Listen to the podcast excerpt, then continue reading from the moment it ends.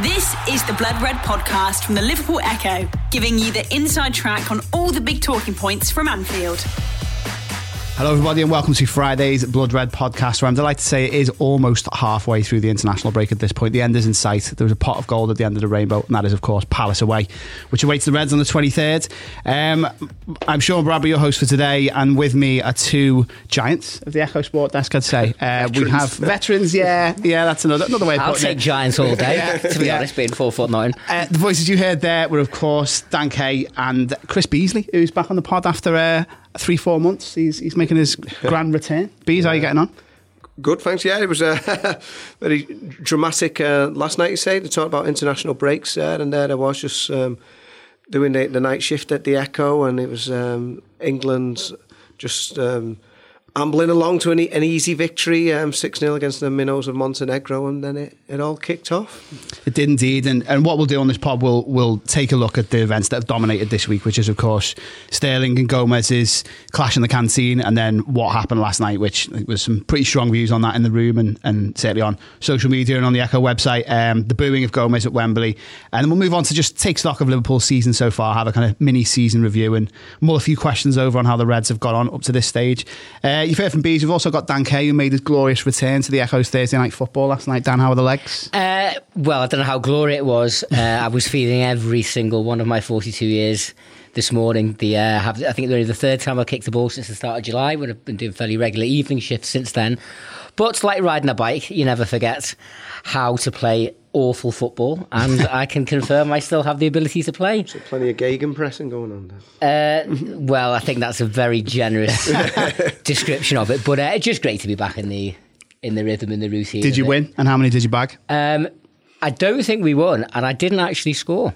Well, next Um, week. but I, I, yeah, in my defence, I was extremely rusty. But I kind of feel, I kind of felt I contributed reasonably. I had a, a couple of very nice assists for Joe Thomas, so I'll, I'll take that. There you go. It's a team game, and you and you played your part. Right. Well, as as B said, uh, we'll start with last night. A very exciting young England team, very likable team, uh, picked by Gareth Southgate. We're, we're doing extremely well against Montenegro, 6 0 up at the time. 70 minutes in, Chelsea's Mason Mount is substituted for Liverpool's defender Joe Gomez. And it's fair to say, um, a hefty vocal minority started booing. Um, it was quite widespread. Obviously, it wasn't by by far from the whole of Wembley, but you could cl- clearly hear it on TV. Uh, I was watching on telly. Um, this follows on, obviously, from the incident on Monday that's been very well publicised and been all over the press this week between Sterling and Gomez uh, clashing in the England canteen. Sterling then being dropped for the Montenegro game. Um, Gomez being left with a pretty hefty cut on, on the right hand side of his face. All following on, of course, from the 3 1 win at Anfield. Um, Liverpool beating Man City the day before. Um, yeah, so let's get into it, gents. I mean, I, I just thought overall it was such a shame. Southgate had done the right thing, I thought, to try and put the focus back on football for Thursday. You know, removed Sterling, Sterling from the situation. Um, he, he didn't start Gomez, which I think was probably the right thing to do. Um, but then we got this. Bees, you were you were here, as you said before. What what did you make of it all? It was bizarre, frankly. I mean, there was um, two elements to it. I mentioned in my, my comment piece at the time, we've got that old um, friction which has existed for a long time, a certain apathy in these parts towards um, the England um, football team, um, this whole um, Scouse not English mantra. But even if you've got those two clashing sort of ideologies in there between um, the way that people um, in Merseyside consider the England national team, and uh, I, I mean, I use the the phrase "little Englanders," but um, yeah, that, that sort of um, s- certain type of supporter that the England team can attract. Even if you take all that whole dynamic out there, I just don't know why they were booing in in the 1st place. Um, is, is Gomez seen as a grass? Because um, he's on the receiving end of this, even though he's the player who was pleaded with the manager to bring S- Sterling back in there when he was supposedly driving home, and is the reason Sterling remains part of the, the, the camp it can't be because everyone thought, oh, we could have done with Raheem Sterling this evening. They were winning 6 0 without of him. I, I just can't understand why, in these people's minds, they even wanted to do it. No, I, Dan, I think that is a key point that, that Bees has tapped into there because, yeah, the, the reports from what happened on Monday, St George's Park, suggest that first of all, Sterling apologised to Gomez. We must say that's that's hugely to his credit. And mm. I think whatever did happen on Monday, what what Sterling's done since the the statements he's put out on social media, been pretty classy in, in fairness to him. But yeah, he apologised to Gomez. Seemingly, Gomez accepted that, and then we're told also from reports in the Nationals that Gomez actually urged Southgate to to not drop Sterling. And, and he's not said anything else. He's not come out with any other statements. He's seemingly trained. He's trained alongside Sterling. He hasn't done anything wrong. He's acted with acted with dignity and then this happens. Have you got any answers as to why it might have been the case? No, sure. I, I, I don't think there are any answers, to be honest, mate, because when it comes to certain aspects of, you know, I, I think probably fair to say not just England fans, football supporters' mentalities, rationale, and logic and common sense goes completely out the window. Yeah. Just to go back for a second, you mentioned about. Um, Sterling's admirable public utterances since the incident happened on, on Monday. I think it should should be added as well that you know, and obviously I was playing football last night, didn't see the game, so only came to it afterwards.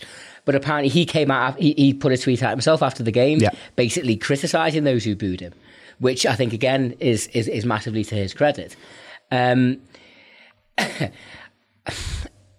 when I heard about it, I was appalled, but I can't say that I was one bit surprised. Mm because um, the it's well documented in areas other than football, politics, and other court cases which we can't really talk about at the moment. This country has always had a certain viewpoint of this city. Mm. Liverpool, it, has been said on many occasions, is is is in is in England but not of it. And um, I, I, did see one tweet last night actually I thought, that I thought summed it up very well. Um, and, and maybe can maybe provide us a, a, you know, a, a, kind of explanation as to why this reaction happened during the match last night because you know it it, it, it defies any logical belief because the, the correct me if I'm wrong but there's been no dispute at any point since all this broke on Monday about what happened it, you know it, Sterling was the aggressor the instigator no one's thrown any doubt or query onto that. So you know, it, it, it, it boggles the mind how anyone could possibly see feel that Gomez is the is the guilty party. Yeah. But anyway, one of the tweets I saw after the game was from local well-known Liverpool supporter and writer and playwright Nicky Allt, and he said people should get it right. They're not simply booing Joe Gomez; they're booing Scousers. Liverpool, anything to do with the side in red who are top of the league and current champions of law and current champions of Europe. They can't take it because we're great again. It's all good stuff. Mm. Now, obviously, he's coming at it from a certain angle, but I do think there's an element of truth to that. Mm. Well, following on from that, Bees, like, from a personal perspective, and I think I probably speak for quite a few Liverpool fans here, I'd, I'd rather Liverpool won a throw in than England won the game. Just doesn't doesn't really interest me, doesn't bother me. Last night was different. I tuned in when I saw Oxlade Chamberlain, who we'll come on to in a bit, and Trent was starting. And I do think as as fans and as journalists ourselves, we have to check ourselves a little bit because it must for someone like Gomez, especially and, and Ox, both both grew up down south, didn't he? Mm-hmm. And uh, Trent may be a little bit different because he will have been part of that that kind of northwest bubble, if you like, of, yeah. of, having a bit of a different attitude potentially to, to England. But but those guys, it, it, must mean a lot for them to, to step out and, and, represent England. So how do you think Gomez will be feeling at this point? Because they are they are his own supporters who've who've subjected him to that. Yeah, I'm, I'm sure he was. Like you said, um, born in Catford, South London, so he's back, and his, his home city there. I believe um, his fiance and his, his young child were also in attendance at at the game, a lot of the family there. You know, what should have been a proud moment for him coming on to represent. Can't have had many England caps, I would have thought. Uh, not no, sure, not no, too many. He's, he's not had too many at all. Yeah, I think it was the first time his, his, his, young infant son had attended an England game to watch Daddy there and coming onto the pitch. And I mean, you can't you can't imagine how. available. I mean, we've heard he was first in the, the dressing room and first out. Yeah. Um, except when it, when he's done nothing wrong at all. There's no, as Dan said, there's no sort of dispute as who was the aggressor in this and who was the wronged party. He just got on with it, and he's admirable in his actions. He's actually made sure that Sterling was there because the, the cameras panned to Sterling when it happened, and Sterling, to his credit, was was applauding mm-hmm. his, his mm-hmm. teammate when he came on. He might not even have been at Wembley if it wasn't for Joe Gomez. He he was on his way home from St George's Park in Burton on Monday when he got the call from Southgate, and to be told because of Gomez, he was supposedly on on his way back. I mean, it's awful. I mean, it's been it's been a tough season at times for Gomez in and out of a very successful um, Liverpool team, and just wants to re-establish himself again, get some minutes on, under his belt, and then he he gets Mr. That, um, I know you've done a piece, Sean, um, this afternoon saying that you'll be under no doubt how much he's loved and appreciated at Anfield next time he turns out. And I'm sure everyone um, associated with the Reds will um, really give him their full backing. But yeah, he, he must be he must be crestfallen at this point. point, and I'm I'm sure when he's back at Melwood, I mean, Klopp will put the arm around him and everyone else and assure him. But I mean, it, it can't be a nice place for him ju- just now. No. Well, let's let's end this midi segment on a positive. Dan, then in terms of Gomez, Bees has mentioned it there. What kind of reception are you expecting he'll get next time he steps out at Anfield? Well, I think it's uh, it, it's blatantly obvious. If you know, it, I, you know, I think he's a popular figure anyway. You know, he's, he's a young player that when he came into the team in the dog days of Brendan Rodgers' era, from the very first couple of matches he played at left back, straight away he looked like a player and had to have a really good. I think about eighteen at the time, and looked to have a really good temperament and and head on his shoulders.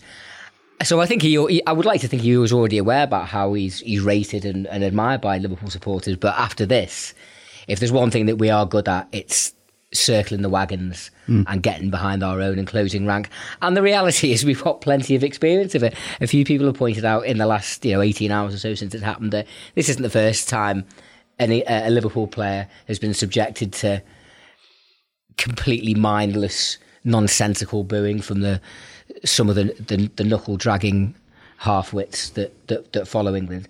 Um, you know, people from a certain era will, will remember John Barnes getting uh, pretty torrid treatment of England supporters towards the end of his. Uh, footballing career, N- nothing, not racially, not, not racially motivated. I should add that was much, much earlier on in the early eighties.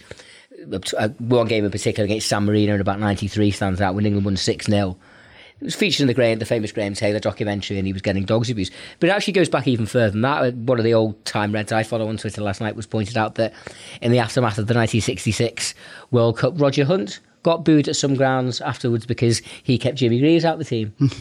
so, uh, you know, we to some of us, it's no surprise, but I think everyone will be very aware that this is a young kid, a very promising young footballer who's really embraced the club and the city, seemingly since he's come to Liverpool, and he will need that little bit of validation and support uh, from Liverpool supporters in the Anfield crowd, and I have no doubt whatsoever that he'll get it in spades. Absolutely. Whether it's whether it's Napoli, Brighton, or beyond that, possibly the derby, it's it's going to be a great moment. That, to be fair, um, yeah. So we look forward to that. Um, other guys, uh, other Reds, young lads in action um, for England. Bees. Let's start with Ox because he's hit a very rich vein of form, and, and there he was again, popping up with a goal. He's got to be banging on the door now, hasn't he, for, for more first team starts at Anfield? Yeah, so that's totally been um, overshadowed now by the whole debacle over the the Gomez um, booing. That was, it was, it was a, great moment for him. I think it's um, his first international start since uh, March 2018. So since he became a Liverpool player, his first goal for England as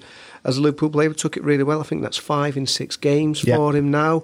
Um, just lovely move. It came across from Chilwell. He took it down, low shot across the uh, the face of goal. And he's hit a rich vein of form. I mean, you always wonder after players get such a nasty injury like that um, out for the best part of a, a year. You know, are they? They're going to come back, but are they going to be quite the sort of player they, they were before? And he was always a very energetic player as well. So you wonder, is he going to be the same kind of player when he, he comes back? But he, he's getting there. He's getting there. As Klopp's mentioned, you can't always quantify it that where he needs to do more. But I mean, we've seen those great goals he, he scored against um, Genk in the Champions League of, Yeah. of late, and he, he's become a real option now for the, for the manager, whether it's in the midfield or even as, as one of those front three if he wants to rotate things. So de- definitely, this is a good moment for Alex Oxlade Chamberlain. Just let's hope it doesn't keep getting overshadowed by these off the field events. Dan, in, in terms of Oxlade Chamberlain, I mean, it's basically two games a week, at least two games a week. I mean, there's nine games in December, I think, for Liverpool. If you if you're looking at that Carabao Cup tie and the and the two games over in Qatar, so uh, just an outrageous run for the end of November, December, and, and pretty much January as well. Do you think Ox could kind of emerge as a as a key figure over the festive season? I, I think inevitably he is he is going to have a big part to play for Liverpool over the festive period and hopefully right through to the end of the season. Um, it was always going to take him time to get back to the levels that he was showing before his serious injury. And I don't think he's quite there yet, but it seems that every week he is getting closer, he is getting nearer.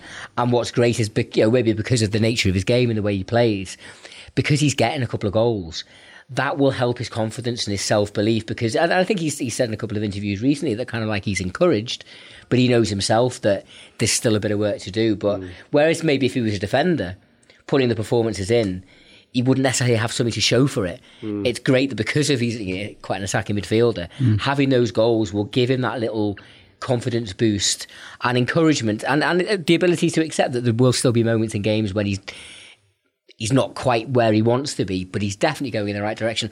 I think he's got an enormous part to play for Liverpool. I've said for, for a long time that I, I, firmly believe if he hadn't got that injury when he did against Roma, that Liverpool would have won that European Cup. I think he was an enormous miss for that final.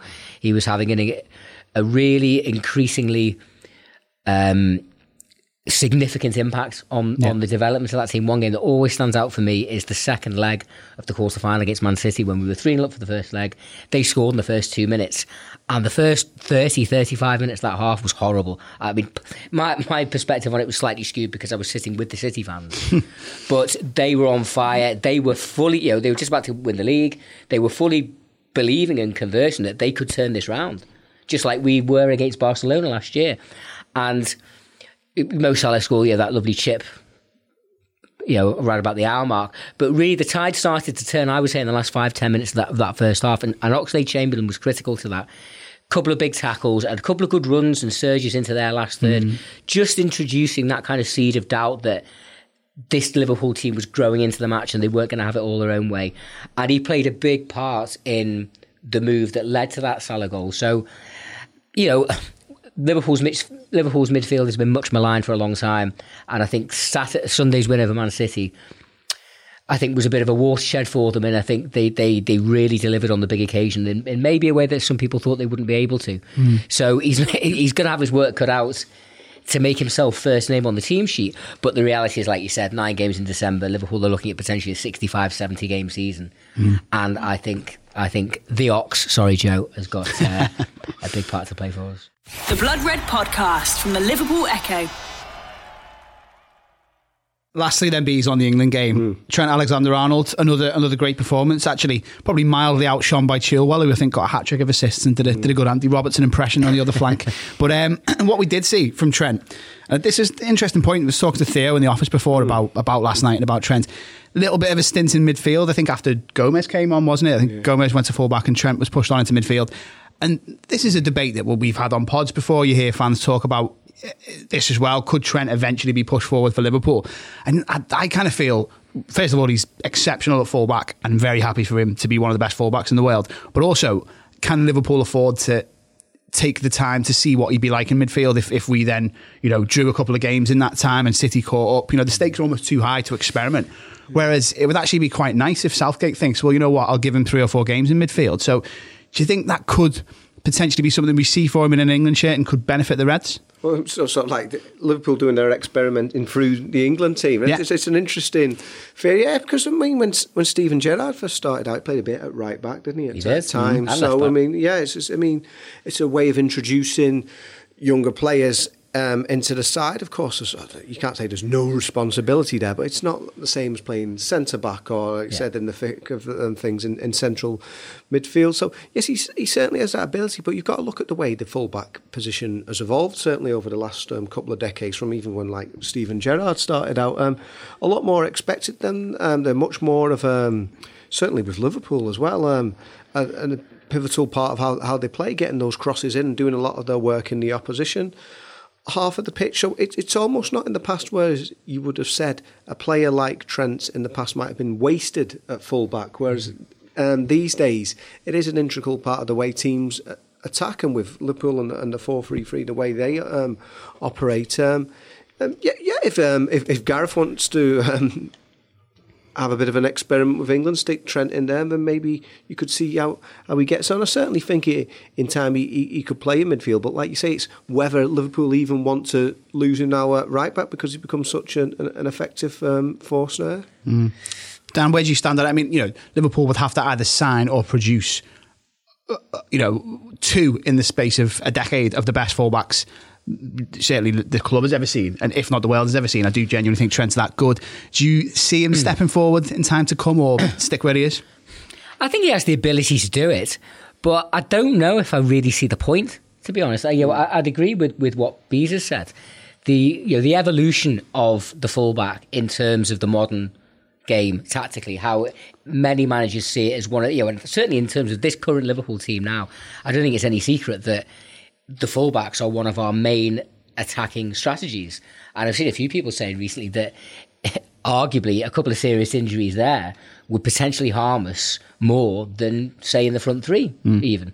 Um, I've I've heard him say it before, but I was watching something quite recently, and, and Jamie Carragher was talking about his career in his early days because obviously he his he actually his first couple of games were in centre mid, but the first once he kind of got into the team, his first couple of years really were at fullback, and it was Rafa Benitez that moved him into centre back yeah. in two thousand and four. But what what uh, Carragher has always been adamant about is that.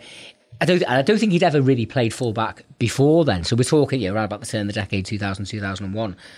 The main reason he played there was because Houllier just wanted him in the team because of it. I think as much as anything else, because of his character, because of his spirit, because he was a young player mm. that Houllier saw as like, you know, similar to Gerrard, the local heartbeat of his team. And back then, I'm not, you know, not every position on the field is important. Of course it is. I'm not saying Houllier, you know, just didn't care about fullbacks, but it was, there was a logic to it. Now, I think, a, you know, a, a fullback is what a, a, a fundamental part for some teams of their attacking armory.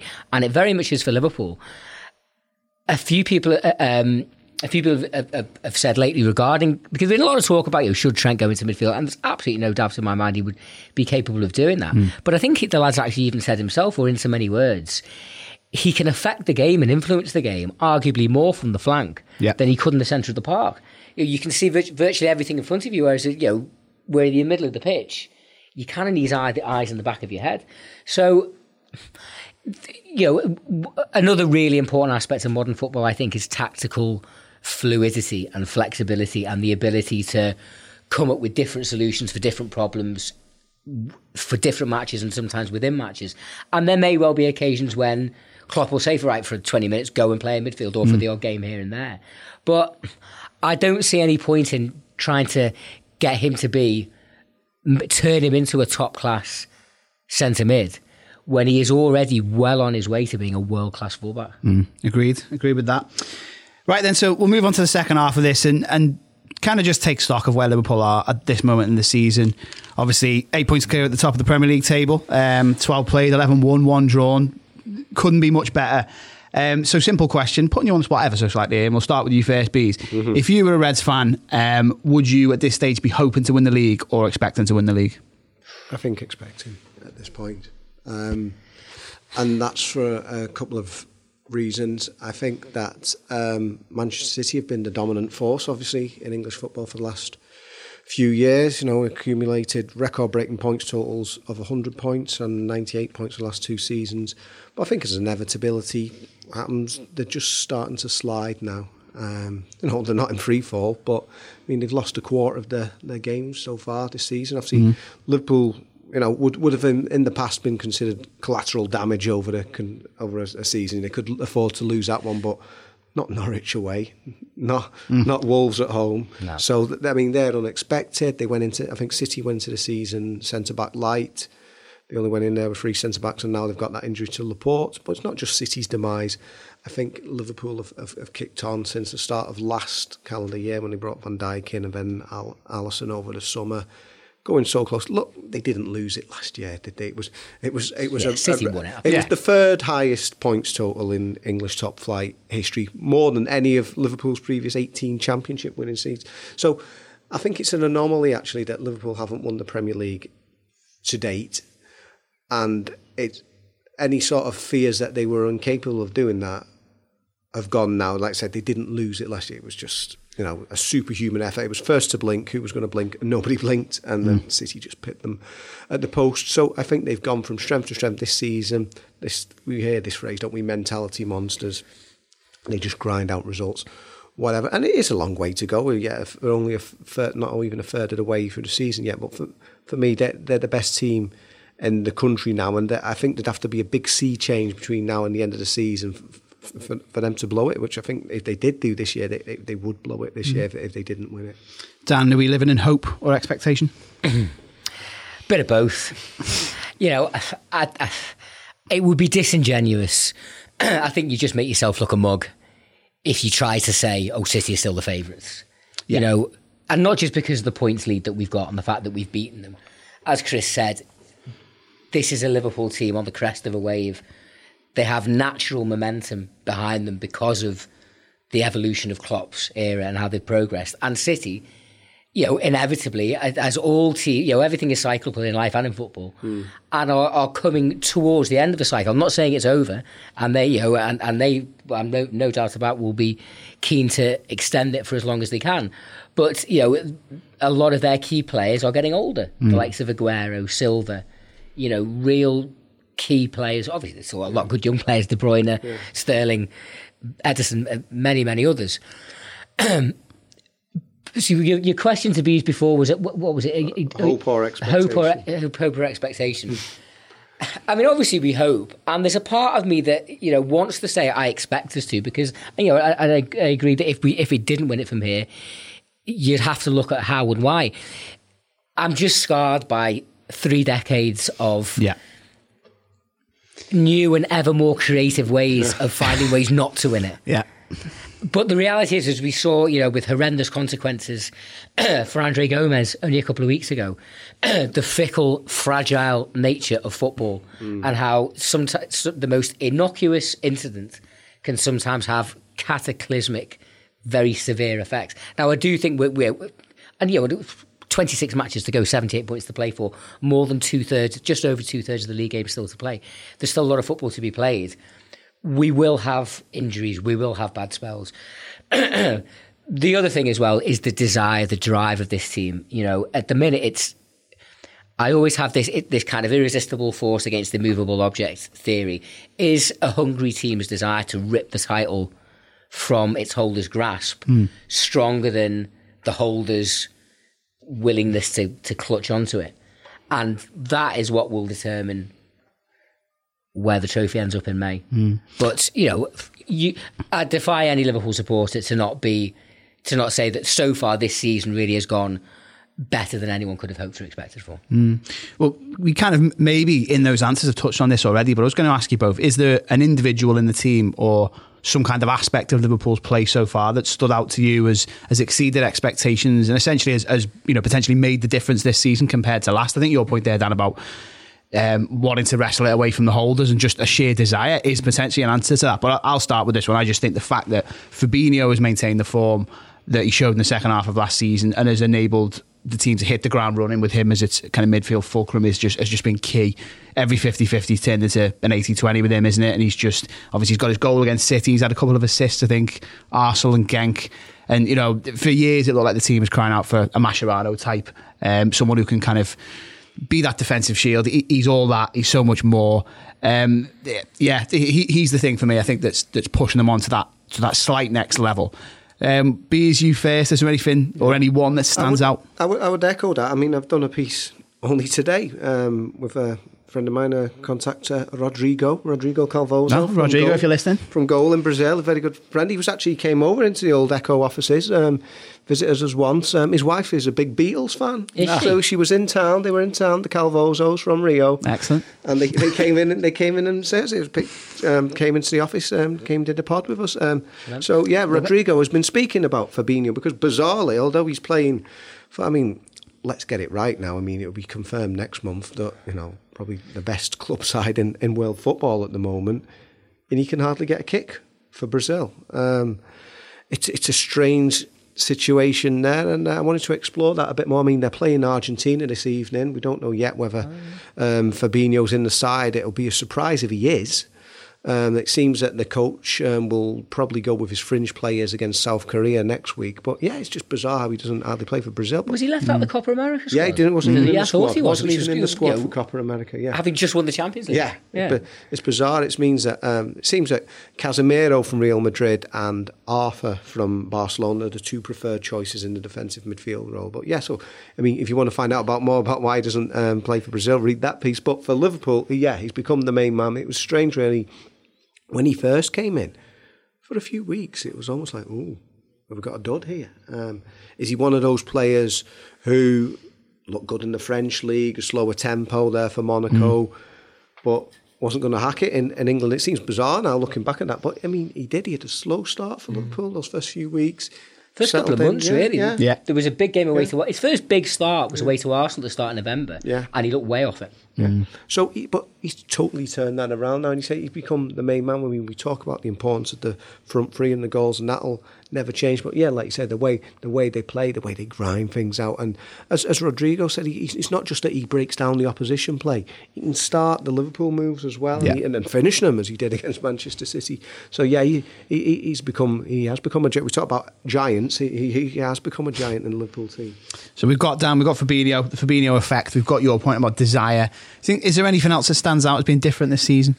Yeah, for me, I think it would be, and again, it's something that people have spoken quite critically about over the last couple of years and saying this would be the one, you know, the first 11's great, but this will be the one thing that maybe will stop Liverpool reaching the very top the strength of the squad. Yeah. Now, you know, I, I'm not trying to pretend that Liverpool have had se- as severe an injury list as, say, Man City. Although, of course, obviously, they've got a much bigger squad able to cope with it. But Liverpool have had some you know some some significant injury concerns this season. Most notably, the goalkeeper who got injured within what was it twenty odd minutes of the first game, and then didn't return to the side until Man United away halfway through October. Um, was it was it in the the the Sunday Sky production where it might have been company or someone was going on about yeah I'll wait and see what happens to this Liverpool squad when they have a few injuries, and Roy Keane pointed out well hang on they've they've been missing the goalkeeper for Yeah. most of the season and and, and barely missed a step. I think you can also include um, the centre back positions in that. Uh, in that, you know, Van Dijk, Lovren's played the last three games, I think. But, you know, mass, it, it, there hasn't been a settled back four. And obviously, the, the reserve goalkeeper behind that, Adrian, also adds to the potential uncertainty there. So there have been plates that Liverpool have had to spin, problems that they've had to absorb into the squad. But they've done that incredibly well and won, what, 11 out of 12 games? Um, you know, made good progress in the Champions League and the Carabao Cup. So I think, you know, and obviously they, they haven't, you know, there's, it's not like they've gone and bought, bought another 10 brilliant squad players. It, you know, there's been a couple of additions, you know, a couple in, a couple out. But it's largely the same size squad, but they've just evolved and improved together. And I think that's another thing that puts Liverpool in a very, very strong position when we get into the real heart of winter and these games are left, right, and centre, then you get into January and the intensity doesn't drop. If anything, it only increases because it's 2020 now. You're, you're not quite in the final running, but it's getting closer. But my confidence and hope and belief that Liverpool will be able to see it through this time is very much strengthened by the fact that so far they've dealt with the adversity that's been thrown at them and come through it with you know, re- relatively flying colours.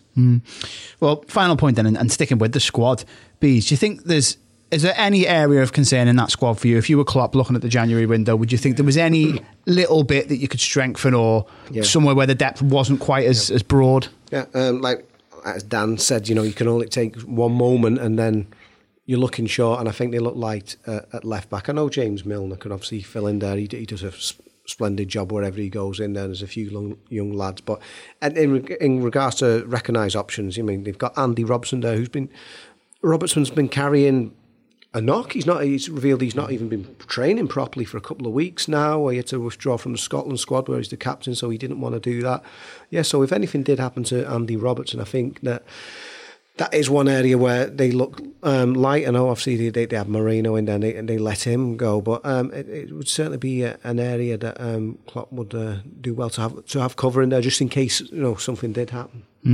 Dan, it- I guess things will probably be determined by the busy Christmas fixtures that, that you mentioned there. If there is, you know, it's a, obviously the, an opportunity to rack up lots of points to progress in the cups, hopefully qualify in the Champions League. But a lot of games in quick succession, two a week. Uh, It, there could well be injuries. I mean, do you, do you think the only possibility that Liverpool will do a fair bit of business in January is if there are injuries, or do you think there might be a little left field signing? I don't see Liverpool doing a lot of business in January, but I, I can't, to be honest, I wanted to add on to my last answer, and I'm, I'm glad you've, you've moved on to it here. Things having said about how I think the squad is improved, I still would like to see us bring in, even if it's one player, even if it's one loan deal, just because the volume of football, the volume of, in, of incredibly intense football Liverpool have played, are playing, will play right throughout the rest of the season. And no matter how good and strong and lucky you are, inevitably there are going to be points where you you know, you might find yourself falling a little bit short. The problem is, of course, you haven't got a crystal ball. Arguably, probably left back might be. I'd agree with these. Probably is the, Yeah. the weakest area, but and as we've as we've already said, the fullback positions are you know intrinsic to the way Liverpool attack. So James Milner, James Milner is is an, is a, a, a an admirable deputy, but the difficulty that they've had is knowing what area. You, you could argue that they could do with an, an extra player in all positions, hmm. but you know, they can only name a certain number of players in the squad. I think it'll be one of these where, and of course, everything is is quantifiable nowadays. They've got all the data, they've got all the tests. They're able to crunch all the numbers and see when people are getting into kind of what they call like the red zone, when they'll be more susceptible to the likes of muscle injuries. And I I think, as we mentioned in one of the pods earlier in the week, I think it was Souness like, uh, again last Sunday basically said that his concern, particularly about January, was muscle injuries because they tend to happen when you're not getting enough rest between games. Yeah. And with all these, you know, as, as you said before, it's literally two games a week at least until the until the, the turn of the year. That that is a is a real potential red flag for Liverpool. So. I, I also think back, you know, to 2014 and other times we've come close. Maybe not so much last year because, as B said, you know, we didn't lose that that league last year; they won it. But in 2014, when we'd recruited poorly in the September, got ourselves into a good position by the January of having a real go at it. We tried to buy the winger was it uh, Ye and Konoplyanka, Oh yeah, and it didn't Yeah. come off. in Ukraine, But but there there was- was there, yeah. there was very much that regret in my mind. I think some others that kind of like, look how close we came. Could one more player have made the difference? We'll never know, mm. will we? You know what I mean? But I, I just wouldn't want us to be in that same boat again. So I would hope. And I've, I've, yeah, I've always bang on about. it. I always think it's just in a general sense, it's good when just an extra face around the dressing room, an extra voice, just freshens things up a little bit. So it'll be interesting to see if if the manager does do anything there. But you know, history tells you traditionally Liverpool don't do a lot of business in January. But when they do, it can sometimes be some of the most important business that that they do, particularly Coutinho and Sturridge in 13 and Van Dijk, of course, in uh, January 2018. So we'll see. Absolutely. Well, Jurgen and his lieutenants got one more week to have a good think about that transfer window, and then it's two games a, a week for pretty much the rest of the season. Um, so, yeah, we will leave it there. That has been today's Blood Red. We will be back on Monday, where we will be officially more than halfway through the international break. Yeah, so, uh, we'll get through it together. Stick with us. Uh, bye for now. You've been listening to the Blood Red podcast from the Liverpool Echo.